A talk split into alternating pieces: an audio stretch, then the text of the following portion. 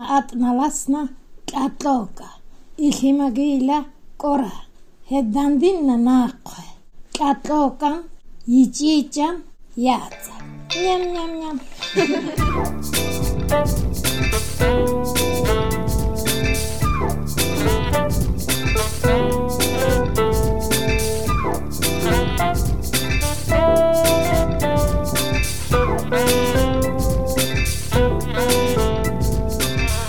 Всем привет, это подкаст «Глагольная группа». Здесь мы простым языком рассказываем о том, как сложно устроен язык. Меня зовут Дмитрий Коломацкий, я лингвист и Python-разработчик. Для тех, кто смотрел наше видео на YouTube-канале «Глагольная группа», могут вспомнить, что там мы просто забыли, как выглядит наше вступление, и говорили, путаясь. Но вот не сейчас... мы, а вы. Ну, хорошо, хорошо, хорошо, конечно. Так вот, меня зовут Игорь Исаев, я лингвист-диалектолог. Ну, а сегодня мы пригласили в гости, продолжая кавказскую нашу тему, Ирину Горбунову. Ирина Михайловна Горбунова. Ир заведует лабораторией типологии в Российском Государственном Гуманитарном Университете и возит студентов в экспедиции. Мы давным-давно знакомы, мы дружим. Ира, привет. Привет. Да, действительно, я вожу. В основном стараюсь возить студентов, и Кавказ — это только одно из тех мест, куда мы за последние два года съездили. Второе место — это Карелия, конкретно людиговский диалект, довольно э, плохо представленный Михайловский говор этого диалекта, но сегодня не о нем, сегодня будет про, собственно, фаршинский диалект фаршинского языка, который, на котором говорят в Дагестане. Мы работали в двух местах. Один называется Хонох. Носители на родном языке произносят это скорее как Хонох. А второе — село Муцалаул. И тут я, к сожалению, не знаю, как оно звучит на, собственно, хваршинском. А, а сам язык называется хваршинский. А этнос называется хварши? Х, э, хваршинцы. В принципе, и язык, и людей зачастую называют хварши. Но мы говорим хваршинский язык и хваршинцы. Но при этом сами они себя позиционируют зачастую не как хваршинцы вообще, а как аварцы.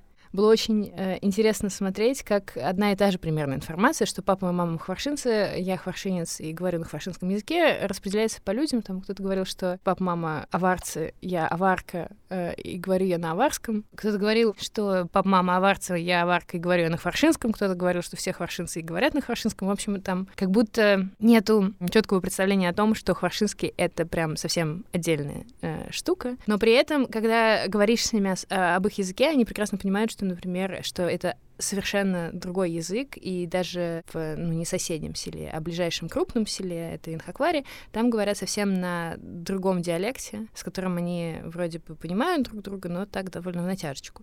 И они очень любят об этом говорить, но при этом почему-то вот в разговоре запросто может проскочить, что я аварец. А, а расскажи про типологию, они кто? Хваршинский язык, точнее, он откуда, где, вот он, с кем он родственник? Так, ну, хваршинский язык — это язык нахско-дагестанской семьи, аварско-цезской группы, цезской подгруппы, конкретно западно-цезский. По крайней мере, аварский, получается, тоже Нет, более аварский, дальний. Нет, аварский далековато все-таки. Аварский просто является лингва-франка в этом регионе, и более-менее все э, жители региона говорят на нем, поскольку отъезжаешь два села вниз, и ты попал не просто в другой диалект того же хваршинского языка, а совсем в другой язык, с которым ты вряд ли будешь нормально общаться. Поэтому, да, там переходят на аварский. Очень часто мы ездили в местный райцентр Агвали, и там наши доблестные носители хваршинского благополучно приходили на аварский, которого я не знаю, ничего не понимала. Так что он родственный, но все-таки не близко родственный. То есть не так, что можно спутать... Тем, тем, тем удивительнее, да, что они могут говорить про себя, что мы аварцы. Я прочитал э, даже о том, что действительно по переписи населения как будто бы хваршинцев очень мало, именно потому, что очень многие указывались, или подавляющее большинство, вроде бы как указывали себя в переписи как аварцы. Возможно, да, вполне, но на самом деле носителей, собственно, хваршинского диалекта не очень много, их буквально насчитывается две-три тысячи человек, и это всего два села очень высоко в горах, и еще некоторое количество э, носителей постоянно живут в селе Муцалаул, которое довольно далеко от изначальных э, сел Хварши и Хонох. Вот, а часть носителей из Хварши и Хоноха спускается в Мусалаул на зиму, зимуют там. Вот мне недавно э, одна из наших информанток как раз написала, что все, она спустилась с гор, и теперь она на равнине, потому что там, ну, в общем, зимой там холодно, и надо топить дровами, и поэтому жить там отваживаются немногие. Если я правильно понимаю, у нас сейчас получается как будто бы первый гость, который именно руководитель экспедиции. Это было, на мой взгляд, очень успешно, потому что ребята работали, не покладая рук, ног, языка, практически круглыми сутками. То есть мы вставали рано, у нас начинались часы занятий, и в районе двенадцати мы еще собирались на семинары, обсуждали, что за день накопали, а в промежутке ребята обрабатывали то, что они за день нашли. двенадцать ночи? Да, но мы ехали... Значит, это не очень стандартная экспедиция для студентов, потому что, ну, то, как я это себе вижу, студенческая экспедиция в сложный язык должна занимать, ну, хотя бы две недели, лучше три. Тогда идет где-то неделя на адаптацию, потом привычка там к сложной фонетике той же самой, да, в фаршинском языке все-таки фонетика для человека, незнакомого с языками Дагестана и вообще, в принципе, с, Кавказом, с кавказскими языками довольно сложная. Потом уже, собственно, идет работа, потом сколько-то надо отдохнуть, выдохнуть, собрать материал, выдвинуть новые гипотезы и опять вот собирать. Мы же ездили на десять дней, причем включая дорогу, соответственно, рабочих дней там было восемь. Вот. И за восемь дней ребята сделали очень много. Это было, на мой взгляд, очень успешно, и поэтому мы решили повторить, и в конце августа съездили еще раз. Вы прилетали в самолете или, или как в Махачкалу, а потом... Да, там план действия примерно такой. Мы прилетаем в Махачкалу, у нас есть знакомые в Хонохе и в Мусалауле, и мы заранее с ними договариваемся, что они организуют нам машины, потому что никакой таксист не поедет. Это подъем примерно пять-шесть часов вверх. На самом деле, если не останавливаться и если нет проблем на дороге, то, наверное, ну, Яндекс пишет обычно, что это четыре часа, даже, может быть, меньше, но на самом деле выдержать этот подъем без остановок очень сложно и водить и пассажирам. А кроме того, там по дороге очень красивые места, и хочется иногда выйти и подышать. Ну, потому что там есть безумно красивое водохранилище прямо по дороге, оно красивого, такого лазурного, что ли, цвета, и там все фотографируются. Кроме того, в самом Хонохе довольно плохо с продуктами, и поэтому по дороге надо закупиться. А это еще остановка и сколько-то времени. Понятно, что мы не повезем еду с равнины, соответственно, мы закупаемся в райцентре где-то за час до, за час пути до, собственно, нашего села. И вот этот последний час пути, это закончилась асфальтированная дорога, и пошла проселочная дорога, но только она еще и серпантином. Про, про, как сказать? Прогор... Прогорочная. Грун... Грунтовая. Ну да, прогорочная, междугорочная. Так. А машина едет обычно легковая или да. Это что-то такое? Нет, я, честно говоря, не очень сильно себе представляю, как бы я ехала вот по этим дорогам на чем-нибудь с высокими колесами и высокой посадкой, потому что страшно до ужаса. Вот. Мы ездили, мы ехали на легковых, и это были зачастую наши знакомые и даже наши информанты. То есть они очень помогали, очень выручали всегда. И если это были не они сами, то часто их родственники, у которых есть машины. Очень тяжелый подъем, не менее тяжелый спуск, но безумно красиво, оно того стоит, конечно. И где-то как раз в райцентре, перед выездом уже на прогорочную дорогу, там еще и кордон. Кордон? Да, там э, застава, шлагбаум, и стоят люди с автоматами, которые проверяют, ну, в общем, я не знаю, что именно они проверяют, но э, и обычно, в общем, нас не останавливали, потому что водитель был знакомый им. Один раз у нас был человек с равнины, который в эти места ни разу до этого не ездил, и нас остановили, и очень долго, очень внимательно проверяли все наши паспорта. Вот. Не являетесь ли вы собирателем чего-нибудь не того? Я, честно говоря, не знаю. У меня ведь еще был вопрос какой-то чисто бытовой. А, я вспомнил про машину с большими колесами. Во-первых, когда я покупаю с продуктами, я вспомнил, м-м, дегустация тушенки. Это то, что делает, когда есть группа, нужно выбрать тушенку, какую купить. Нужно купить много, значит, сначала нужно провести дегустацию. Но мы так делали, я не знаю, пользовались служебным положением. Точнее, дело не лично я, а другие коллеги, которые взяли на себя эту задачу.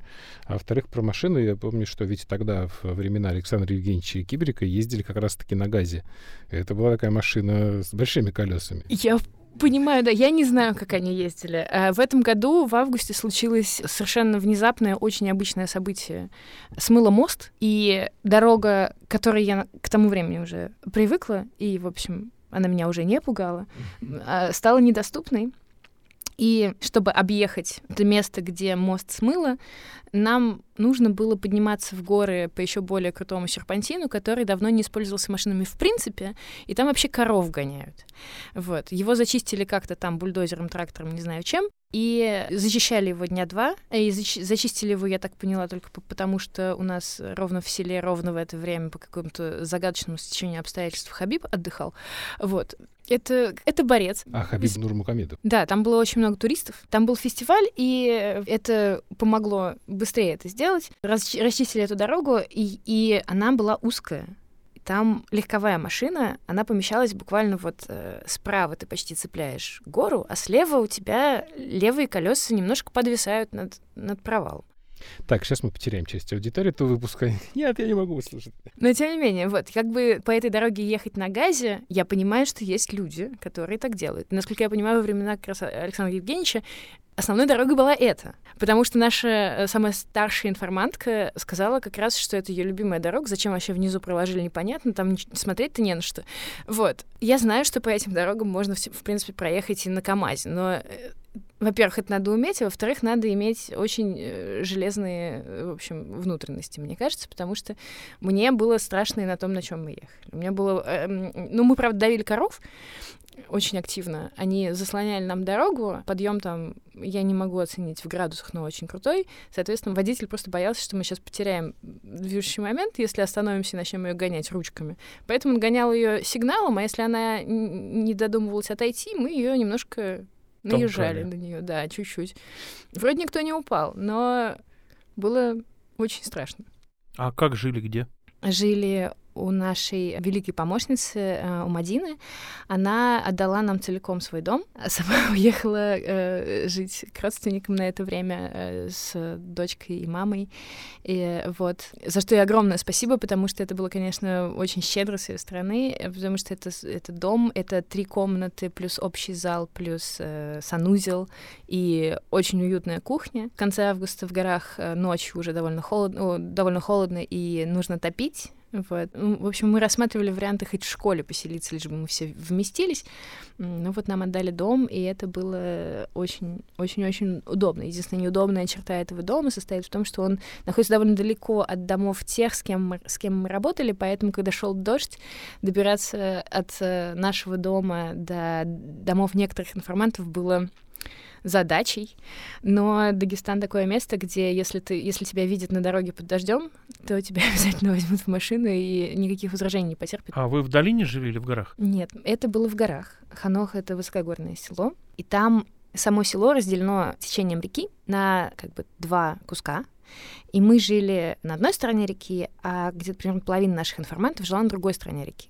Дорога там не то чтобы асфальтирована, и поэтому, когда сильные дожди, туда добираться по грязи.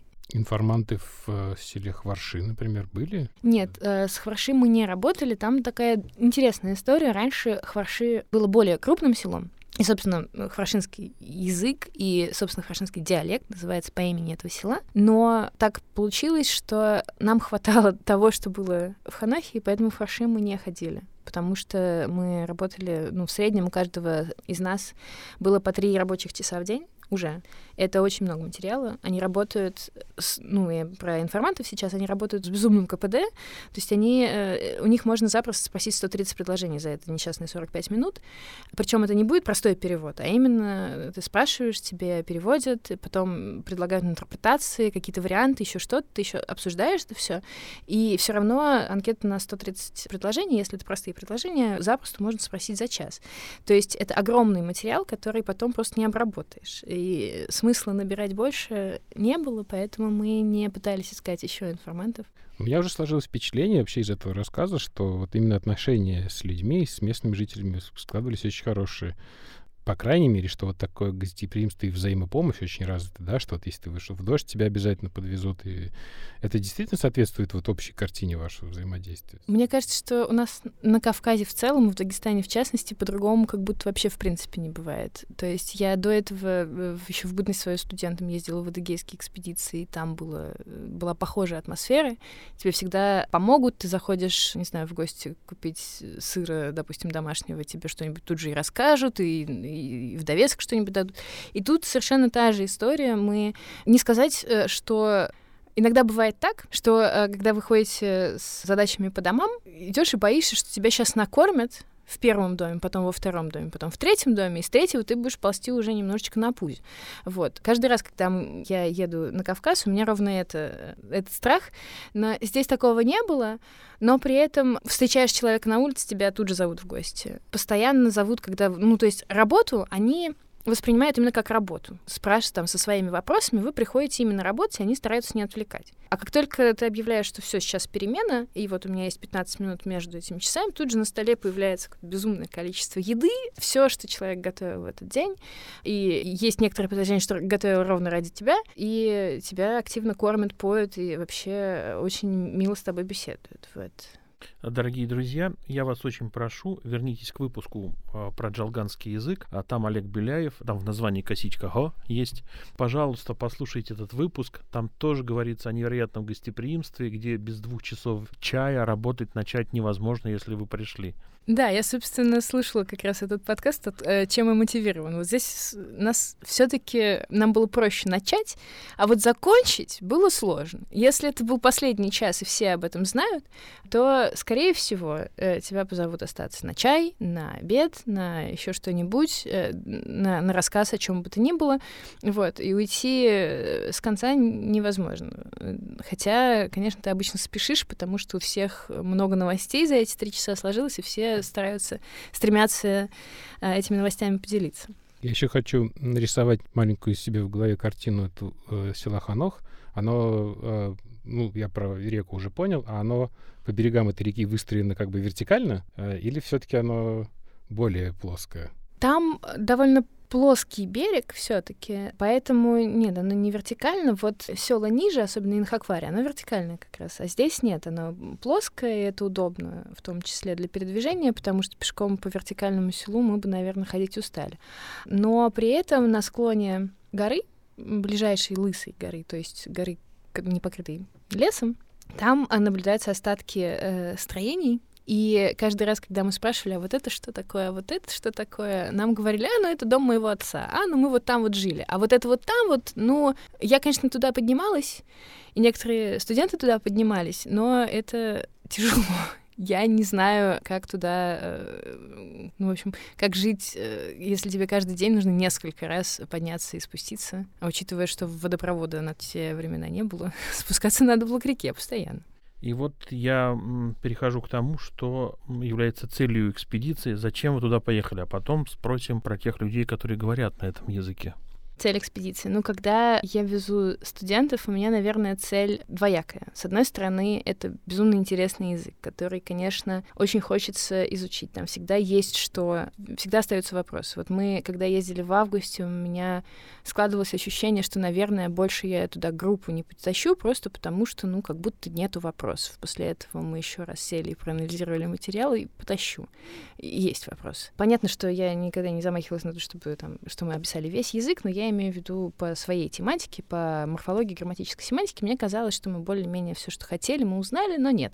Это с одной стороны. С другой стороны, конечно, показать студентам вот такой язык, потому что наш Кавказ — это просто кладезь и очень полезное место именно для обучения молодых специалистов. Это язык типологический, очень интересный, и поэтому вы можете бесконечно объяснять студентам на парах, что такое эргатив, но если привести студента в эргативный язык, он поймет это гораздо быстрее и гораздо правильнее, чем вы будете объяснять сто лет на морфологии, а потом еще и на синтаксисе. Ир, как себя чувствует язык? Язык себя чувствует замечательно, с некоторыми оговорками. С одной стороны, там дети маленькие, которые не говорят ни на каком другом языке. Они буквально говорят только на хваршинском.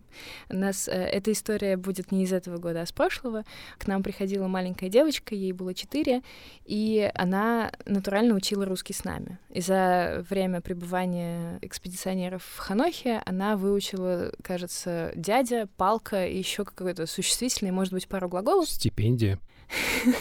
Четыре года рано. Вот. И этим ограничивалось буквально ее знание русского языка. Все остальное она всегда говорила по-хваршински. Ну, это дошкольники. Это дошкольники, да. В школе хваршинскому не обучают. Хваршинский бесписьменный язык, и они в, школе учат русский и, кажется, аварский. И дальше, а дальше влияет то, что человек начинает постепенно понимать, что применение своему родному языку у него как бы впереди не маячит. И вот э, люди уже чуть постарше, выпускники школ, ученики там, среднеспециальных учебных заведений, они э, как-то хуже говорят. Они все еще говорят, потому что у них есть бабушки, которые плохо говорят по-русски, например.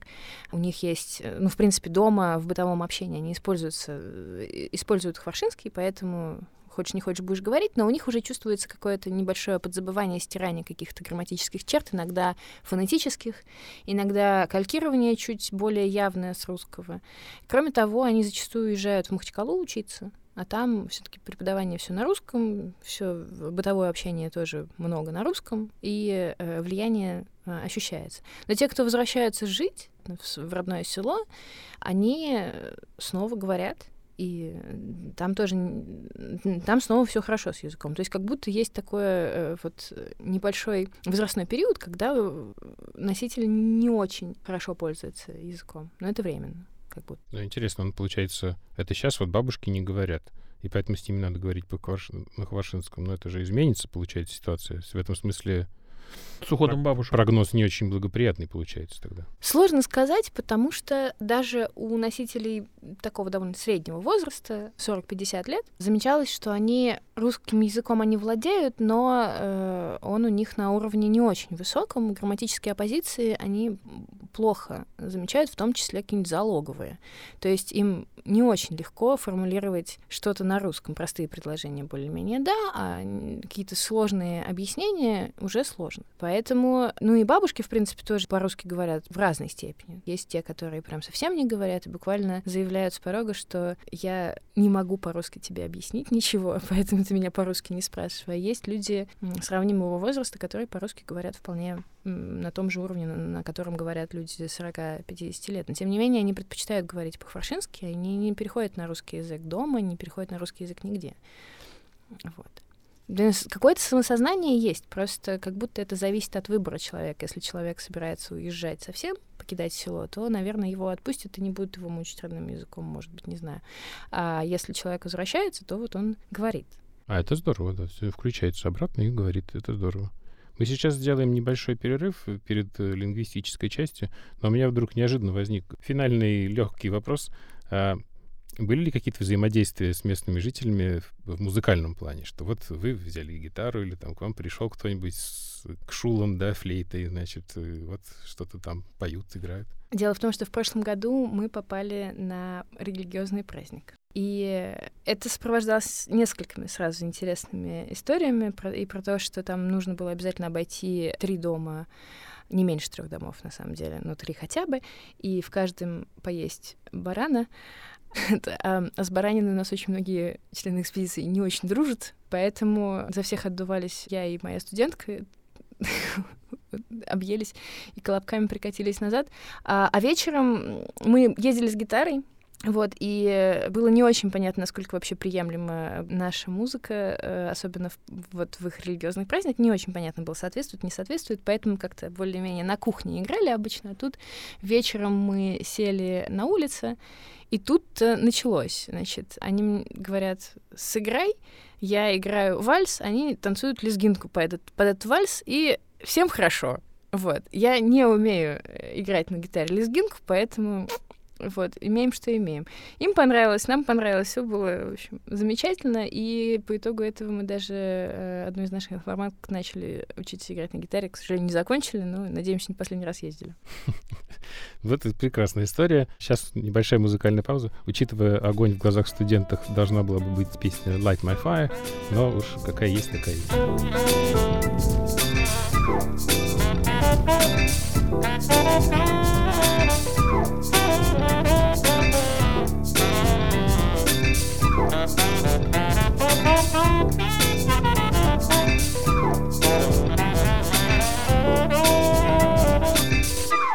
Ну что, анализ языкового материала. Ира, что ты принесла, что мы слушаем? Мы слушаем э, текст, рецепт чуду Это национальная выпечка, наверное. Я не знаю, как назвать штуку, которая печется на сковородке. Выпечка, наверное. Очень вкусный пирог, и мы его каждый раз там едим, объедаемся.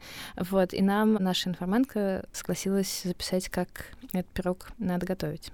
Слушаем. Атналасна катока, ихимагила кора, хеддандинна накхе, катока, зезакан зезакна, еще нон сковородка маге, экима, то есть. Ишанан ишанна ишанна ихсал, талаласна лехе, ячичан, яца. Ням-ням-ням. Вот если бы я э, готовил по этому рецепту, я бы все-таки взял фарш и положил бы на сковородку. Ну да, там есть некоторое количество слов, которые вы поняли. Ну что, во-первых, это текст, который, в отличие от всех тех текстов, которые у нас до этого были, весь выдержан в одном очень специфическом э, времени. В хваршинском языке синтетических временных форм пять. У них есть настоящее, будущее, два прошедших и так называемое общее. И вот этот текст весь в общем времени, которое для этого региона, в общем, типичная штука, оно используется для обозначения будущего или регулярно повторяющихся ситуаций. Вот я, значит, беру там муку, делаю тесто. Я не сейчас это делаю, я не завтра это делаю. Я всегда так делаю, поэтому общее время. И оно выражается долгими гласными, которые можно было слышать всю дорогу. Там было очень много долгих, и это вот признак как раз этого, этой временной формы. Еще здесь можно было слышать замечательные звуки, которые доставляют огромное неудовольствие студентам, которые туда е- только готовятся ехать, а потом очень сильно всех восторгают. Это так называемые латеральные фрикативы африкаты. Там еще и абруптивный латеральный африкат был. Это звук «ч». Вот. Его там много, особенно на слове «тлятлёка», которое буквально значит «раскатывать лепешку». А скажи еще раз, как оно звучит? Тлятлёка. А еще раз? Тлятлёка. Я с этим звуком знакома и давно его люблю, потому что он э, есть и в адыгейском, с которого я начинала свою, свою полевую работу. Там есть еще и звонкий латеральный фрикатив, здесь такого нет. Но, тем не менее, мои, мои любимые латеральные фрикативы африкаты здесь водятся, и это, э, это меня безумно радует. Один из э, показателей, которые мы изучали, которого нет в этом тексте, как раз содержит этот э, латеральный африкат, это «тля». Этот «тля», там, э, значит, мало ли что она африкат, она еще и геминированная. То есть усиленная, ее нужно произносить сильно и долго.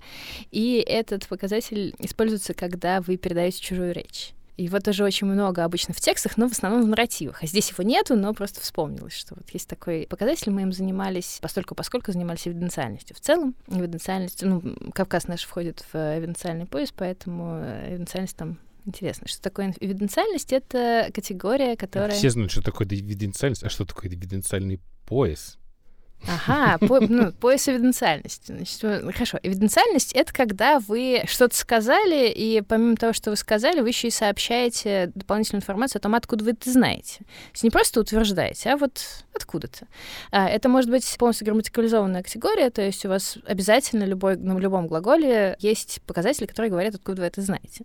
А может быть, так называемая эвиденциальная стратегия — это когда вы в каких-то случаях можете добавить эту грамматическую информацию об источнике, собственно, информации, которую вы сообщаете. И вот часто частицами всякими можно выразить именно передачу информации с чужих слов, что это не я сам знаю, а так говорят. Это что-то типа нашего «гряд», собственно говоря. А, вот, а или он наш... «гыд», что то... Да, он или... «гыд», или «мол», или «де», или «де», да. Но «де», к сожалению, я не носитель. Вот. Не очень я умею говорить «пришел «де», Вася, дескать, в школу». Да. Я и «дескать» не умею. Ну, в общем, а вот они умеют, и у них это «тля». Вот, а пояс эвиденциальности — это регион, который изначально был знаменит тем, что здесь есть эвиденциальные показатели того или иного плана. У нас здесь в основном эвиденциальная стратегия, грамматикализованные прям категории отдельно у нас нет. Вот. Но, тем не менее, вот два прошедших времени традиционно считается, что они противопоставлены как раз по эвиденциальным значениям. По этому поводу, я надеюсь, в ближайшее время... Во-первых, был доклад недавно одной нашей студентки на студенческой конференции Института лингвистики, а во-вторых, мы планируем публиковать это, эту работу, потому что есть некоторые данные, которые говорят, что это не совсем эвиденциальность здесь. Вообще у нас есть возможность размещать примечания к выпуску, и мы можем прямо вот этот доклад... и как зовут автора. И... Автора зовут Ева Егоровна Полякова. Вот, и мы можем дать ссылку на презентацию доклада, если она есть. Да, кажется, запись э, доступна даже она на YouTube. Сейчас, да, для тех, кто слушает, вам нужно зайти на страничку ютубовскую Института лингвистики эр гэ гэ у, и там выложена запись.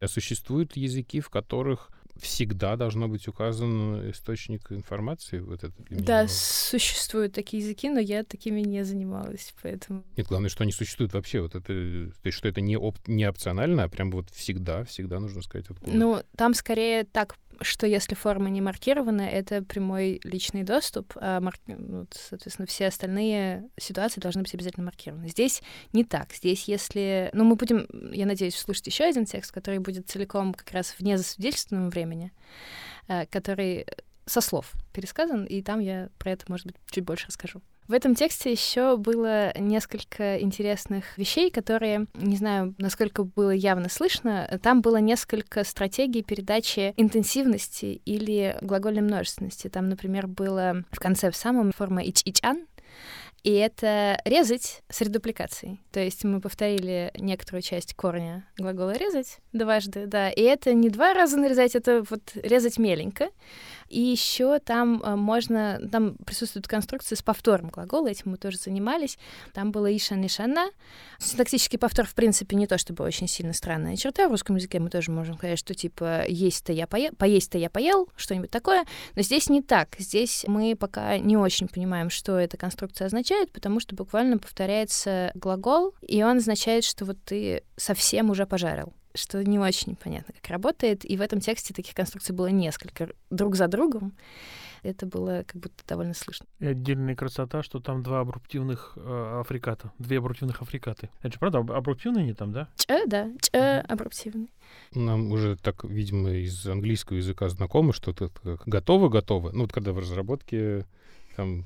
Да, но это скорее э, про степень, наверное. Ну, то есть готово, совсем готово. готово. Да, да, совсем готово или не совсем готово. А это мы только начали заниматься синтаксическим повтором здесь, потому что там э, мы хотели набрать номенклатуру этих конструкций для начала, и оказалось, что их сильно больше, чем мы ожидали. Вот, поэтому мы пока что только на стадии сбора номенклатуры. Мы точно знаем, что там есть конструкция абсолютно аналогичная русскому э, «покушать-то покушал», и она на этот глагол было, звучала бы как э, э, «ишанач ишана», и это бы буквально значило то же самое, что и в русском. Но здесь не эта конструкция, здесь другая частица фокусная употреблена, и что эта конструкция значит, и как она может употребляться, мы пока совершенно не знаем, это тоже жутко интересно. И до этого в текстах мы встречали это реже значительно, чем вот в рецепте. Так, а теперь коротко про второй текст. Что мы слушаем? Что это за ситуация вообще вокруг была? Oh. Второй текст — это история, которую рассказывает э, один наш информант со слов брата, который непосредственно участник всего, что рассказывается. А брат у него охотник. И он ходил на охоту, и хотел он застрелить э, некоторое парнокопытное, я не знаю, как его описать, олень. Э, вот, и а, а встречал медведя. Повстречал его сильно близко от себя, гораздо ближе, чем следовало бы, и поэтому получил от медведя пару, тройку, четверку ударов лапами. Вот. И они боролись с медведем. Если рассказывать прям историю подробно, то он собирался было выстрелить в, уже в оленя, пристроился на камень, и тут оказалось, что этот камень — это что-то типа входа в берлогу медведя. Вот. Медведю это не понравилось, а была зима. То есть он его еще разбудил.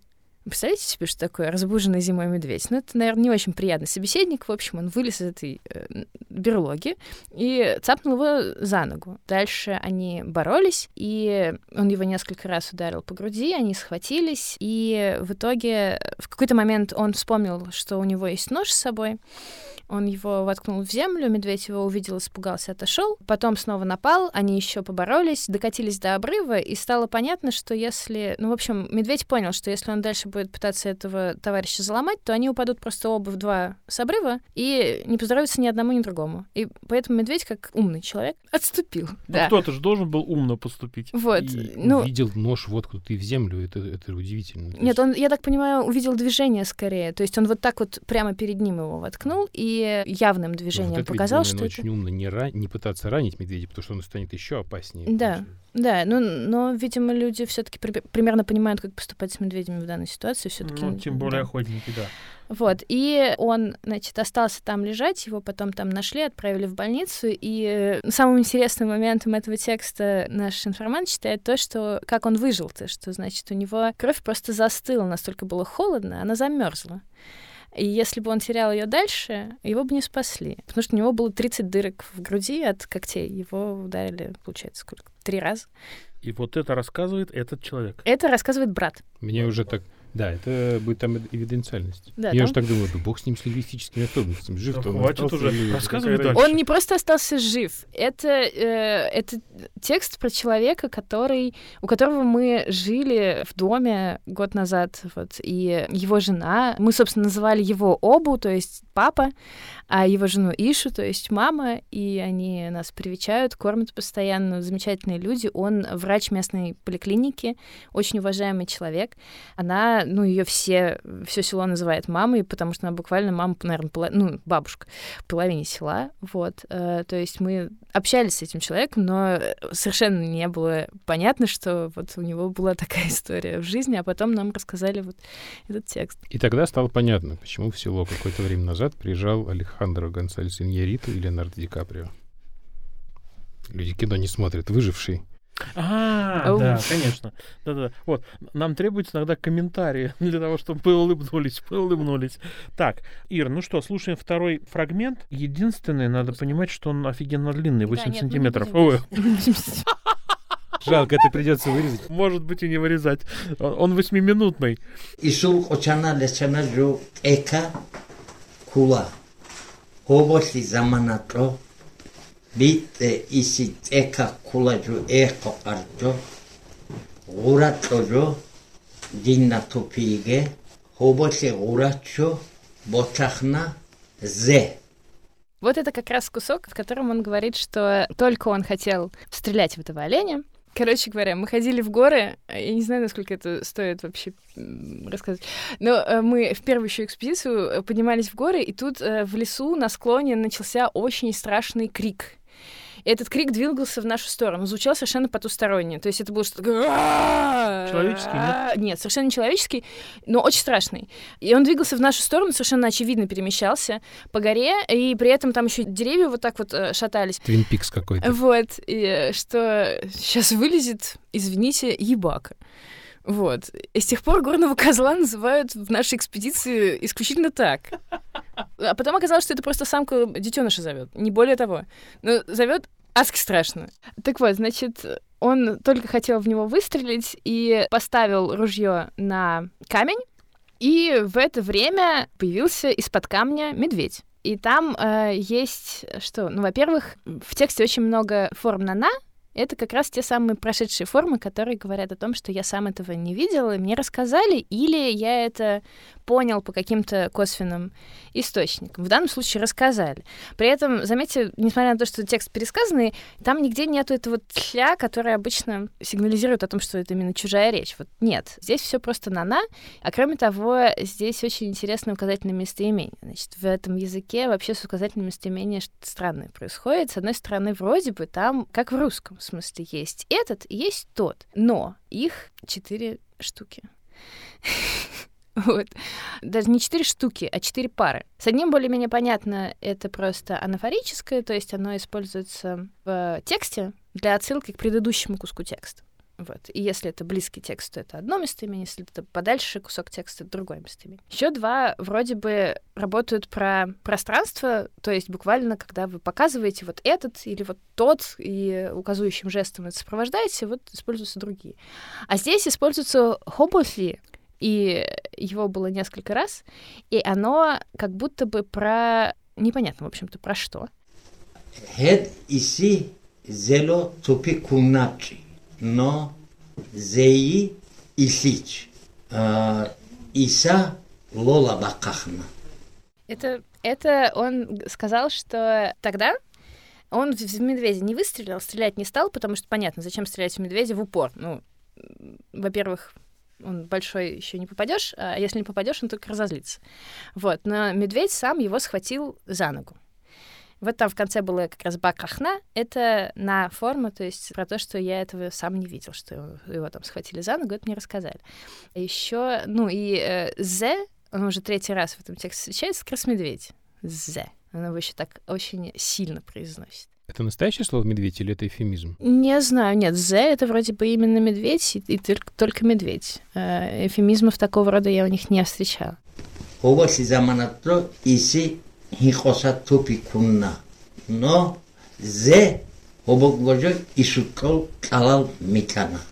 время он все-таки в него выстрелил, вот, и медведь ушел э, оттуда наверх.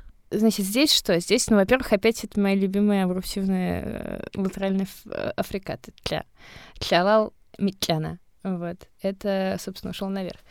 Что должна сказать? Здесь э, очень э, радовала нас форма заманатлю.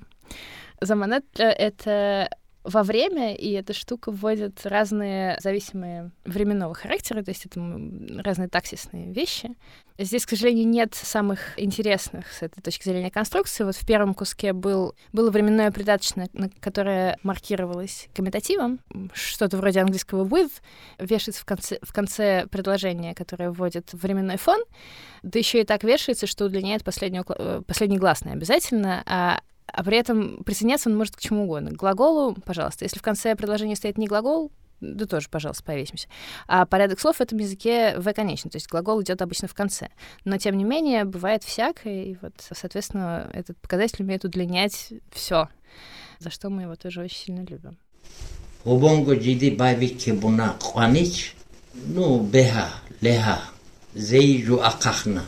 Но здесь, что важно, если вы заметили, наш информант не был уверен, как ему правильно сказать. «Беха» или «леха» — это связано с согласовательными классами. Что такое согласовательные классы в этом языке? В этом языке есть шесть согласовательных классов. Это что-то вроде русского рода. Только деление слов на эти самые рода несколько более сложное, чем в русском. С одной стороны, там есть первый и второй согласовательный класс, которые понятны любому человеку. Это буквально первый класс — это человек мужского пола, а второй класс — это человек женского пола. Остальные четыре класса — это что-то сложное. И, кроме того, во множественном числе у них получается, что различается только человек и не человек. С этим и связана, собственно, сложность, потому что сейчас носитель пытался сказать про человека с медведем. Медведь не человек. Сначала он сказал форму с множественным числом по медведю, то есть как будто там было два животных. Нет, как раз на, на, наоборот. Сначала он сказал на «б», «б» — это два человека, а потом исправился и сделал по медведю, что значит два медведя. Как на самом деле нужно согласовать медведя с человеком, я, честно говоря, не очень знаю. Было бы, наверное, очень интересно этим заняться, потому что когда такое, такое четкое распределение множественного числа, бывают всякие интересные вещи. Ну вот мы знаем, что во французском, например, согласование во множественном числе, оно, если у вас, оно сохраняет разни, разницу рода, и если у вас идет множество людей, в котором есть и мужчины, и женщины, согласование будет по мужчине, потому что мужчина важнее. Здесь вот носитель явно в итоге посчитал, что медведь важнее, что интересно. А то, что он говорит «ну», это русское «ну». Да, значит, этот носитель, он довольно интересный вообще во всех отношениях. Он много лет жил в Калмыкии и сейчас живет не в горах, а в Муцалауле, то есть на равнине. Соответственно, у него гораздо больше интерференций. То есть он, в принципе, язык не такой... На него оказывалось гораздо больше влияния, чем на язык всех, всех наших остальных носителей, которые живут в горах хотя бы полгода. Вот предыдущий носитель, который рассказывала рецепт, она живет стандартно с апреля где-то по октябрь в горах, а потом спускается вниз, чтобы избежать горной зимы. Но в основном она общается наверху, и, соответственно, у нее необходимости менять язык с хваршинского на какой-то другой гораздо меньше. А вот он не так, и поэтому у него влияние русского заметно, и вот, в частности, он часто переходит на русский язык, и вместо, например, арабского «амма», которое «но», которое используют тут многие носители более-менее последовательные хваршинские, он использует русское «но». То есть у него заметно, что он все-таки живет не постоянно в фаршинской общине, и поэтому у него русского влияния больше. Ну и вот с, с согласовательными классами у него как будто бы из-за этого такая недружба. Он довольно часто что-то такое говорил с, с ошибкой в согласовательном классе. Если он говорил это при старшей сестре, которая как раз рассказывала нам рецепт, это его старшая сестра, она могла дружески погладить его по плечу, так, довольно сильно и с размаху, и сказать что-нибудь в духе: «Ты что ты говоришь? Ну, почему у тебя там... Вот у тебя медведь, например, почему он женщина у тебя?» Ну, что-то в этом духе. У него какие-то проблемы как будто были вот с согласовательными классами, но не то чтобы очень сильные, и в целом он говорит очень уверенно и много на своем языке. То есть даже вот в такой ситуации, когда человек жил за пределами своего региона, он не забыл и активно пользуется этим языком, очень здорово. Может быть, то, что он путал согласовательные классы, это, кстати говоря, просто ошибка тогда? А здесь... Вот то, что там два медведя. Ну вот дело в том, что когда мы этот текст... Как вообще происходит работа с текстом в экспедиции такого плана? Значит, сначала он записывается, потом мы пытаемся его разобрать по кускам сами, без работы с информантами. Мы дробим его на словоформы, мы ищем сами в словаре основы, производим морфологический анализ до, до той степени, до которой мы можем это сделать без информантов. А потом мы прослушиваем этот текст еще раз с другим информантом, который нам подтверждает, дает комментарий. Тут, по счастью, мы слушали с его сестрой. И основной комментарий состоял в том, что он все неправильно рассказывает, да я расскажу сама. И поэтому она довольно... В этом те- тексте она довольно жестко по нему прошлась, что вот он здесь говорит, я бы так не сказала, здесь говорит, я бы так не сказала. Но вот в месте, где он вот повторил один и тот же глагол с разным классом, она ничего такого не сказала. Даже не, не, не сморщилась. То есть как будто бы... Может быть, она, конечно, устала. Я ее не стала спрашивать, как правильно сказать, но в целом как будто бы в этом месте она не, не, не дала однозначного суждения, что какая-то форма правильная, а другая это он просто спутал. Поэтому, видимо, все-таки нет. Ну, здорово. Последний вопрос не лингвистический. Если отвлечься от э, научных, научной ценности и вообще волнения от научных достижений и уникальности языка, вот именно само место. Как вы себя там чувствуете? Вот вам кажется, что вот я дома? Или наоборот, о боже, опять эта проселочная дорога, хоть бы главную дорогу не закрыли, а то я вообще не выживу. Ну, тут, наверное, зависит от человека. Меня тянет вернуться во все места, где я когда бы то ни было была. Я очень люблю и дорогу, даже несмотря на то, что я совершенно не переношу подъем. Я даже самолет-то не переношу, мне приходится драминой затариваться. Но, тем не менее, назад очень хочется. И там ощущаешь себя... Ну, не то, что прям дома, я бы не сказала, это скорее как в гостях у родственников. Знаете, у любимой бабушки. Вот приезжаешь, и ты, ты знаешь, что там будут твои любимые пельмешки, которые никто так больше не лепит, кроме твоей бабушки. Вот примерно то же ощущение, когда ты едешь в Хонох. Да, любим, как называется, любимые чуду. Да, чуду. Да, конечно. Да, что же, мы тогда благодарим Ирину, огромное спасибо. И на этом, если вы успели об этом забыть, напоминаем, что это был подкаст «Глагольная группа». Слушайте нас на Яндекс.Музыке, Apple подкастах. Да, и да, да. Google подкаст. А также подписывайтесь на наш телеграм-канал «Глагольная группа» и вступайте в группу «Глагольная группа» ВКонтакте. Вместе мы разберем любой глагол. Любой, любой глаголь. Глаголь. Thank you.